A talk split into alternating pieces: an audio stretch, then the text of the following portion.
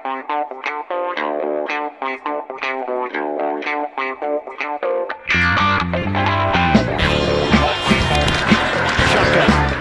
Murray out of the pocket. Seven seconds.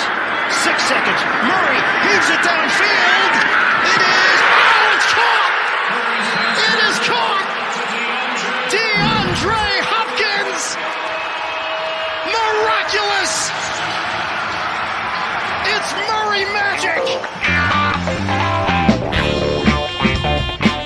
Andrew Dowdy and Chase Kiddy here on High Motor by BetMGM. Coming up on the NFL draft, we are talking on Sunday, April 18th. So we're what, 11 days out? Yeah, that opens on Thursday, April 29th. And we're going to follow today on the show. We're going to follow up on a segment from last week's show regarding the draft because that number three pick situation was always extremely interesting. As soon as the Niners made that trade, I think it was the last week of March, we've all been focused on that pick because we've always known they're taking a quarterback and they didn't trade up to take an offensive tackle to take a Ja'Marr Chase. So that pick has always probably been the most interesting. I think we said that's truly where the draft starts. But it got even more interesting with some line movement really overnight last week. So we're going to circle back to that conversation, close the show with six or seven minutes on that. To open the show, though, we have NFL win totals on betmgm.com. Just navigate to betmgm.com, click football on that left menu bar. NFL and then navigate says NFL team specials. So we're going to do a very early look at these win totals, how you may want to approach these numbers over the next what four four and a half months. First, I want to I want to start this conversation with a question for you. We've discussed win total strategy quite a bit for all sports uh, in the past, mostly focusing on NFL, college football, baseball, a little bit of college basketball, I think. And this is something that you've had a lot of very, very selective success with.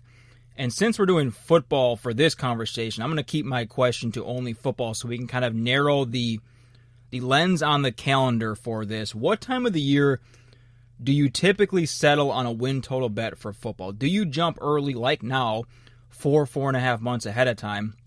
Or do you wait until the summer hits and everyone is over analyzing rookie mini camps and workouts and everything like that in college football and the NFL. When do you typically settle on a number?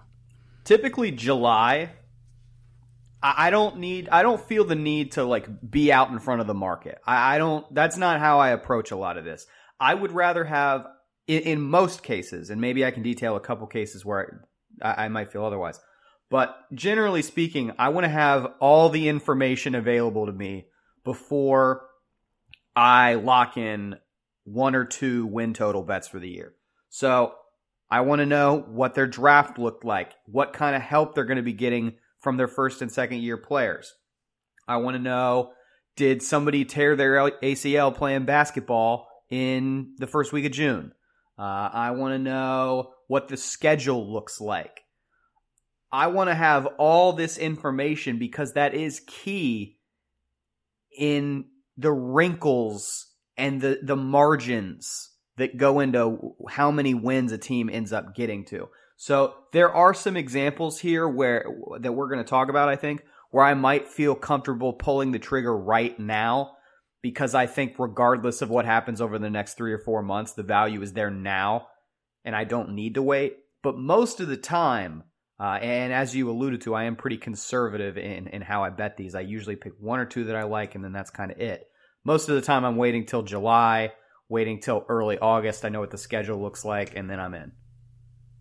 Highest win totals for this season: Chiefs 12, the Bucs are 11 and a half, Packers and Ra- Packers and Ravens are 11 apiece, Bills are at 10 and a half, and then three teams at 10.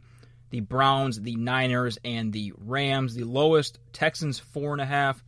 Lions five and a half, Jets six, and then six and a half for the Eagles, Bengals, and Jaguars. I know that you kind of teased your air horn pick earlier to me before the show, and we were talking about the Niners, and so we'll we'll save most of that conversation for seven or eight minutes from right now.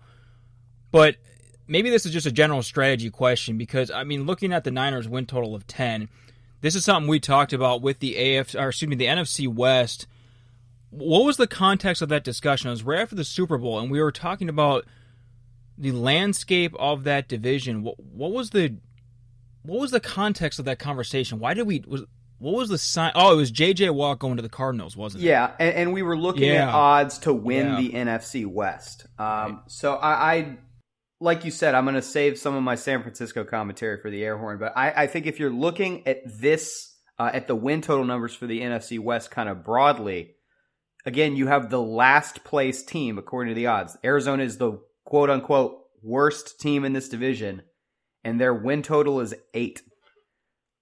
Somebody is losing games in this division, guys. That's just math. So Arizona is one.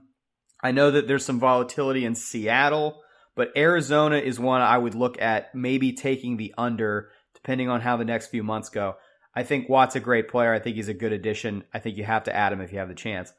But I, and I know they have some some other additions as well, and, and I'm sure they're going to add some guys to the draft. But I don't.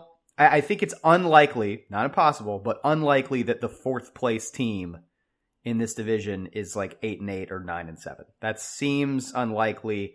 There are questions about the coaching on this team.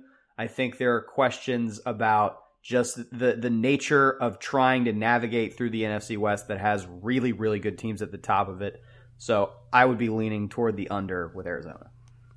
The other side of that conversation being the math conversation of somebody has to lose some games. And I know this isn't like an apples to apples comparison, but very generally, like a team has to win games in a division. Yes, there are exceptions. We saw that last year with the NFC East, Washington going seven and nine, Giants and Cowboys six and ten, the Eagles four and they had a tie, four eleven and one. I'm trying to look at the NFC East and trying to find some sort of value and I need to dig farther into this, but this morning I was looking at historically the because that was one of the worst divisions in NFL history. There's probably a strong argument it was the worst division in NFL history. With all, I think only the wow, I think only Washington had a, po- a positive point differential. Yeah, I just pulled it up. They were the only team that had a positive point differential. So I'm trying to look at this from a historical perspective, and I need to go farther back into it. But over the last seven or eight years, in most cases, when a, a division is that bad, so going back to 2012 NFC East, 2016 NFC East, 2015, uh, excuse me, 2015 NFC East, 2014 NFC South, 2011 AFC West, 2010 NFC West, and some beyond that. In most cases, when we had a, division winner that was eight and eight, nine and seven, and then a bunch of five win teams, six win teams, four win teams in that ballpark, in almost every case, the next year, one of those mediocre teams was phenomenal. Not that not that they just rose up to a you know a ten and six or eleven and five, but you go back to 2016, the Cowboys were great after a very mediocre year in that division. 2015 NFC South, that's when the Panthers rose up 15 and one. 2012 AFC uh, West, the uh, Broncos were phenomenal. That was a little bit different with the personnel situation. I think they were 13 and three. 2011 NFC West and 49ers were great after a shit year. 2005, even going back that far, the Seahawks were great. In almost all of these cases, there is a team that rises up, and not only does that happen, but the rest of the division stays mediocre. It's not like one of these teams pops up, goes 13 and 3, then you have another team right behind 12 and 4, 11 and 5. In almost all of these cases, and again, I don't want to like lean too heavily into this, and this is more something I want to dig into before I seriously consider which of these NFC East teams could pop up, and if I even want to bank that much on one of them, one of these teams doing that. But in these cases, it's always one team that pops up and goes 13 and 3, even at 12 and 4, 4 14 and 2 in that ballpark. And everybody else stays down. Everybody else stays 6 and 10, 7 and 9, 8 and 8.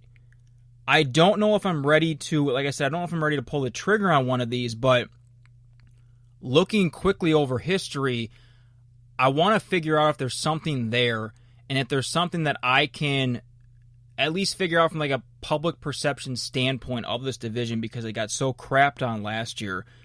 Not necessarily finding which team is going to go 13 and 3 and betting on that because that is an extremely aggressive bet after everything we saw last year saying that the Cowboys are going to go 13 and 3 for example, but I'm going to go back over history and see if there's anything I can pull from there to say that one of these teams has a great chance because none of these teams have a win total higher than eight. I think it was the so Washington Dallas was- is at nine. yeah, uh, yeah, we're right. Dallas is at nine. Washington is at eight.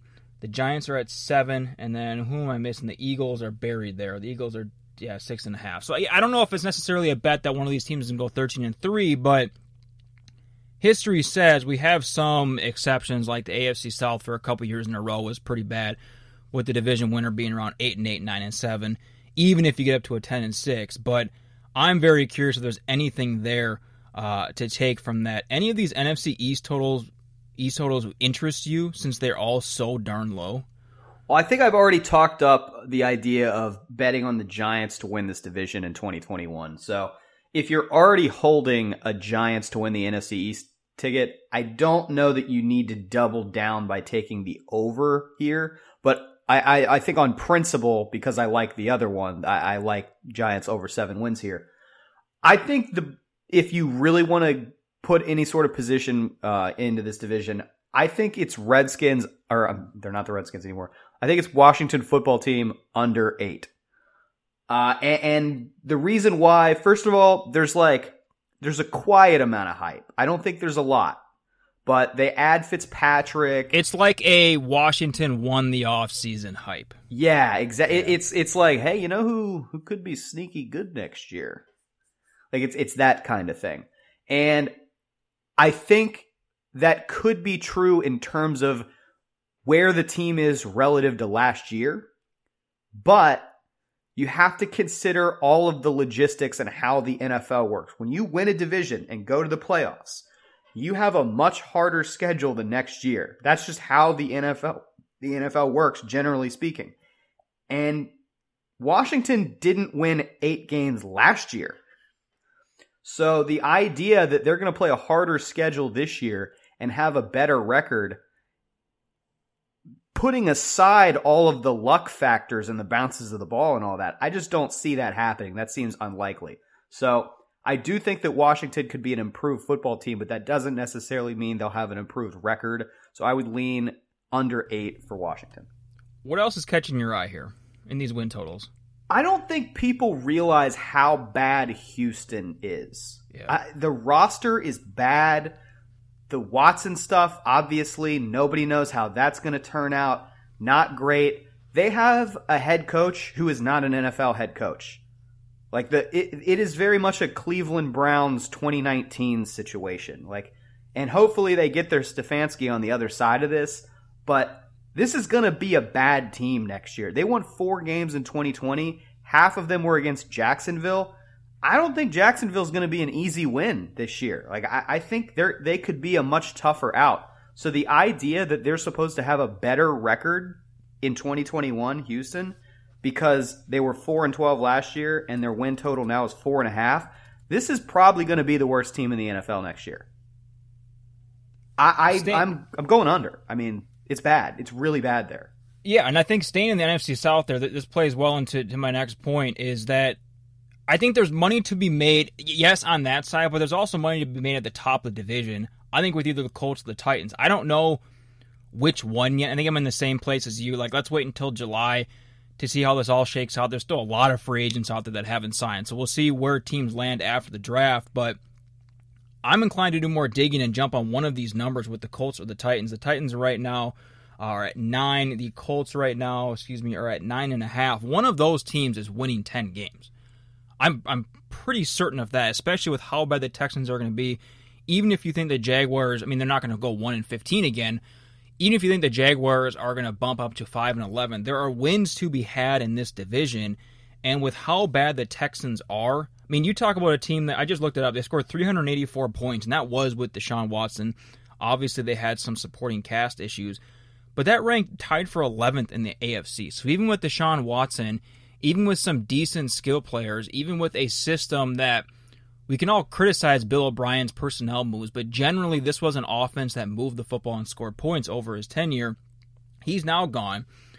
I, I just don't see where Houston is going to get wins in this division, like you said, which means that somebody is going to get all of those wins. Even if you take away a couple from the Texans, maybe give three or four more to the Jaguars, unless we're just seeing parity at the top, and like both the Titans and Tex- Titans and Colts somehow go nine and seven. I, I just can't see that.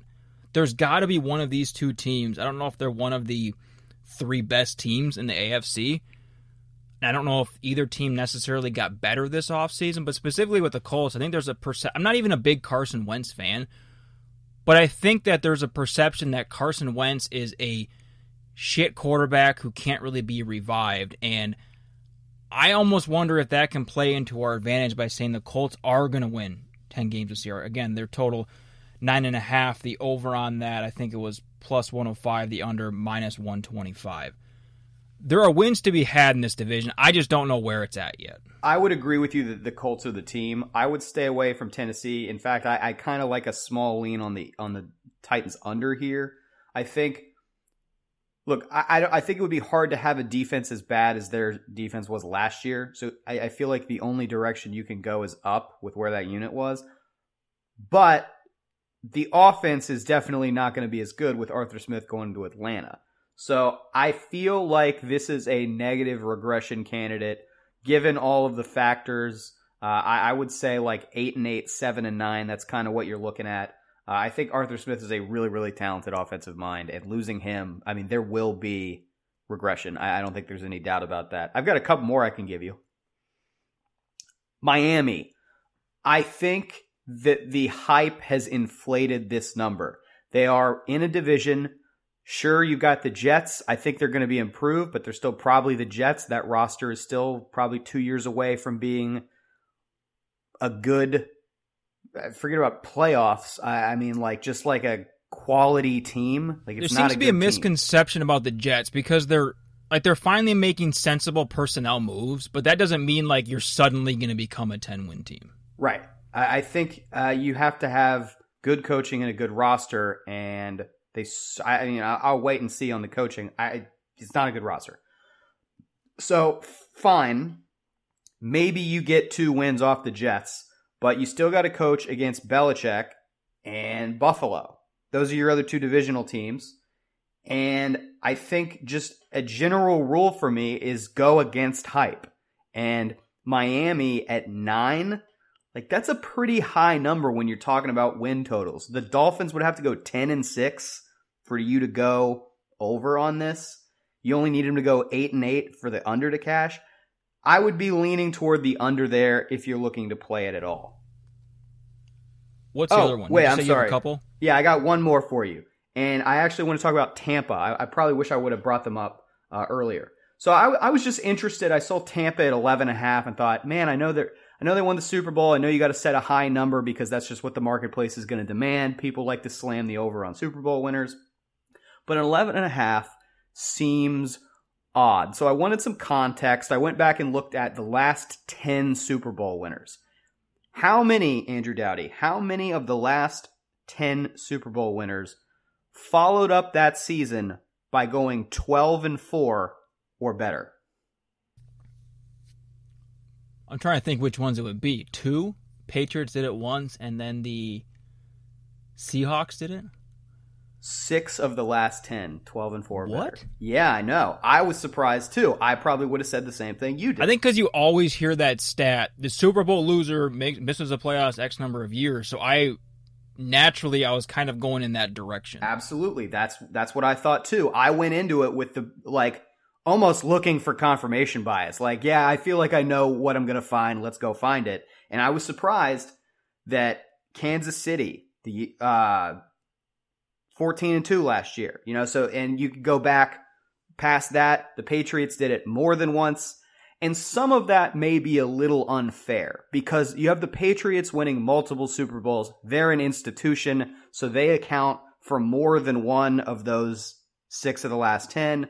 Uh, but you do have other teams that, that got in there and had good records coming af- coming off of a Super Bowl. So I thought at first, kind of like I said with Washington, Tampa, they weren't as good in the regular season as they were in the playoffs. They're going to have a tougher schedule this year, I would think. Like, I, I don't know. Leaning toward the under. I actually think this is a stay away from me now, just because there's too many unknowns. Maybe the roster comes right out of the gate and is really good this year. Maybe it's a more winnable division. I think the bottom is better, but I think the top probably regresses a little bit. So I'm just staying away from. You texted me on Friday at 7:24 a.m. my time and said, "Hey, do you have a fire extinguisher in your apartment?" Well, you might want to get one because the air horn is absolutely on fire. Woo! Where are we going with the Niners today? Um, I like the the 49ers over for the win total here. This is a team that went 6 and 10 last year. Last place in the division. Huge injury problems. They still went 3 and 3 against the other NFC West teams.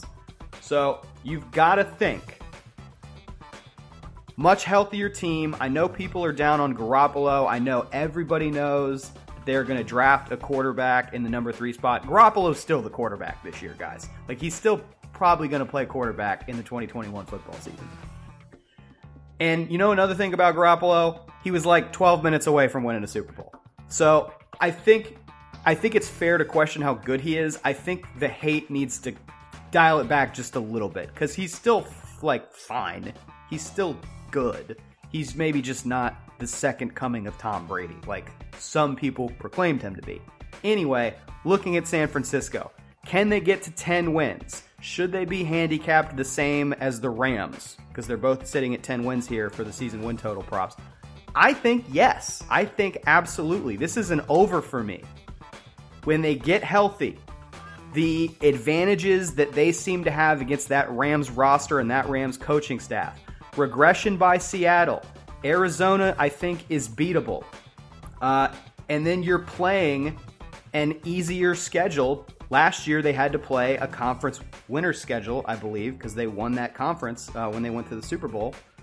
Now they're going to have an easier schedule, better injury luck. This is an over for me. This is easy. I, they are absolutely, I think, in my opinion, going to hit this number 10 and 6, 11 and 5, 12 and 4. That's what I'm looking for for the Niners this year. It's a very good roster, top to bottom. They have great coaching, they've got a great front office, and I think this is one of the best bets on the board right now.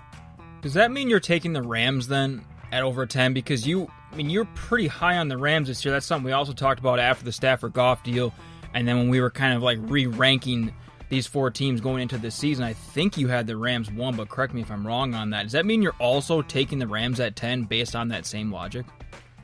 I'm thinking about it, but that's it's almost like negative diversification. Like the odds that two different teams in the same division go over 10 wins seems unlikely. So for me, even though I liked the Stafford trade and I thought the Rams got better, it feels like you have to pick one of these teams if you're going to play the over on the win totals. And for me, I just think San Francisco is the better play because of all the reasons I just listed, right? The injury positive regression, the coaching, the front office, the the head-to-head advantages. I think San Francisco is the better horse to back, even though I think LA did things to improve themselves as well.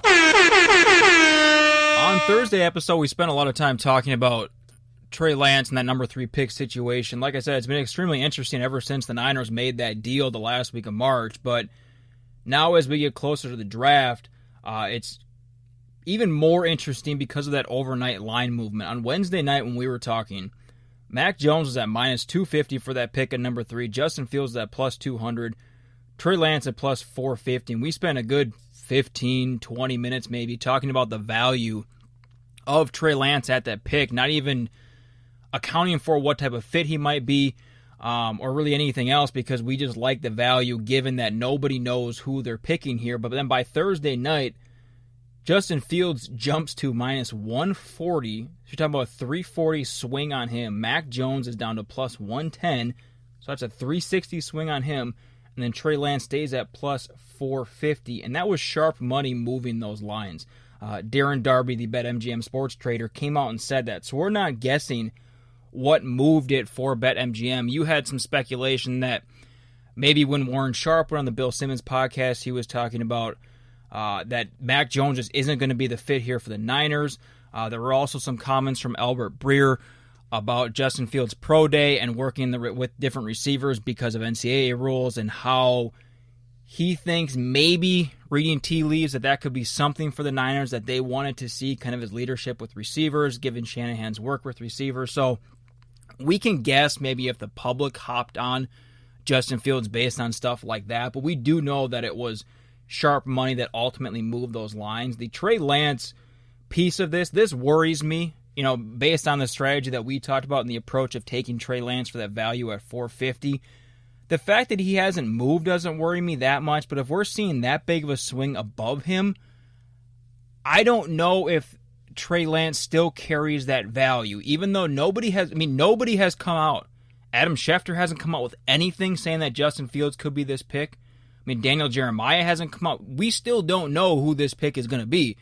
It's only that the sharp money has come in and we've seen some very vague comments and reading between the lines of other things that have moved this. But now at 450 with Trey Lance, I'm not sure if I see that value anymore. Are you on the same page as I am? Uh, no. So, in, if, you're, if you're having a conversation about value, then no, I'm not.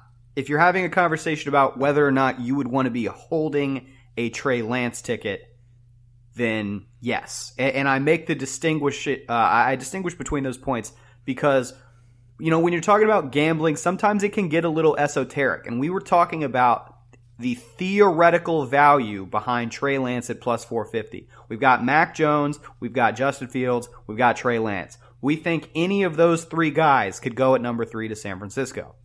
So, given that, Trey Lance probably had, when we had the conversation, the most theoretical value because it could be any of those guys, but his payout was substantially greater. We knew that there was information out there that we didn't have. It was a known unknown. So coming in on Lance had value then. I think it still probably has value now.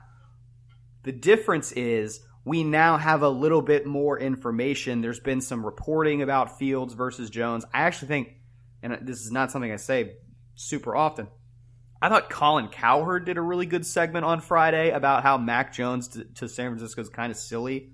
Um, and, and Cowherd, if you don't know how he works, because maybe you, you like, you're not a radio expert, Colin goes and talks to people that are smarter than he is and knows more than he does and then he comes and like reformulates that information into a segment.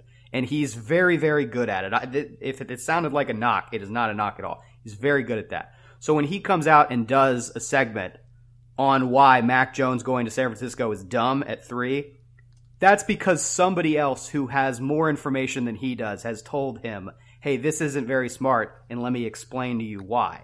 So Do you that, remember what day of the week that was? That was Friday. Was that, it was it was this past Friday. So so it was after ago. the numbers had moved.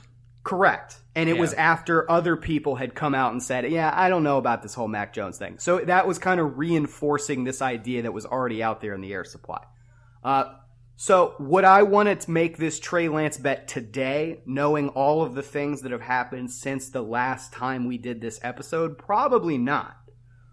But that doesn't mean there isn't still a lot of value on Lance at that three spot. And if you're following the strategy that we kind of backed into there at the end of the episode of, hey, let's take Lance plus 450 at three and then sort of play against that and guarantee ourselves some money by taking the what the over on his uh, draft six position and a half, yeah, yeah. Then I think you're still in great position because unless you know, th- there was some mock draft. They, they got some. It was dumb. They got some attention about like Belichick trades up to four and then drafts Trey Lance. Like, unless something crazy like that happens, you still have positive ROI potential holding both sides of that equation.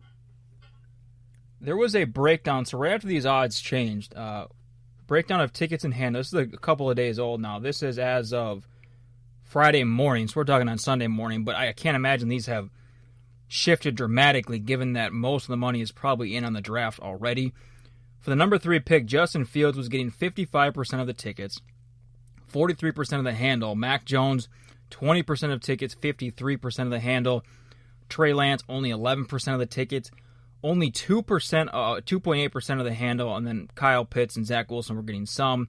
I'm guessing all that or most of that Kyle Pitts and Zach Wilson money uh, came in well before there were the reports that the Jets love Zach Wilson at two, and that seems like a foregone conclusion, and probably before the Niners uh, traded up. Does that breakdown like matter to you at all? The fact that Trey Lance is getting, for example, 11% of the tickets, but only 2% of the handle. I mean, I know that we're seeing sharp money here. Maybe we'll see the handle even bump up more than the tickets for Justin Fields. So it's not surprising based on what we know this was sharp money, but like that I know you said you you maybe wouldn't take Lance at 450, but seeing those splits of 11% of the tickets but only 3% of the handle roughly, does that do anything for you with this bet? Mm, I think it supports where I'm already at, which is this is not a ticket that I would want to personally hold unless I was unless I was playing it off another bet like we talked about. Uh, but I still would argue that there is value on Lance because it still could definitely be any of these three guys, and he has by far the best return. That number hasn't moved for Trey Lance over under six and a half, minus 125 on the over six and a half, uh, plus 100 on the under six and a half. Justin Fields, by the way, over four and a half is plus 170, under four and a half, minus 225. We will be back on Thursday on High Motor by BetMGM. If you have any mailbag questions, draft stuff, odd stuff, future stuff, we'll get way more into NFL win totals over the next four, four and a half months, probably multiple times uh, over that period, talking strategy and actual peer numbers. Once we've gotten after the draft, and like you said, getting into that uh, July timeframe. So if you have any questions about that or anything else, at High Motor Pod on Twitter any specific betting questions at Chase A Kiddy on Twitter. Thank you for dropping by. Thank you for listening to High Motor by Bet MGM. I saw a friend today, it had been a while, and we forgot each other's names. But it didn't matter, cause deep inside, the feeling still remained the same.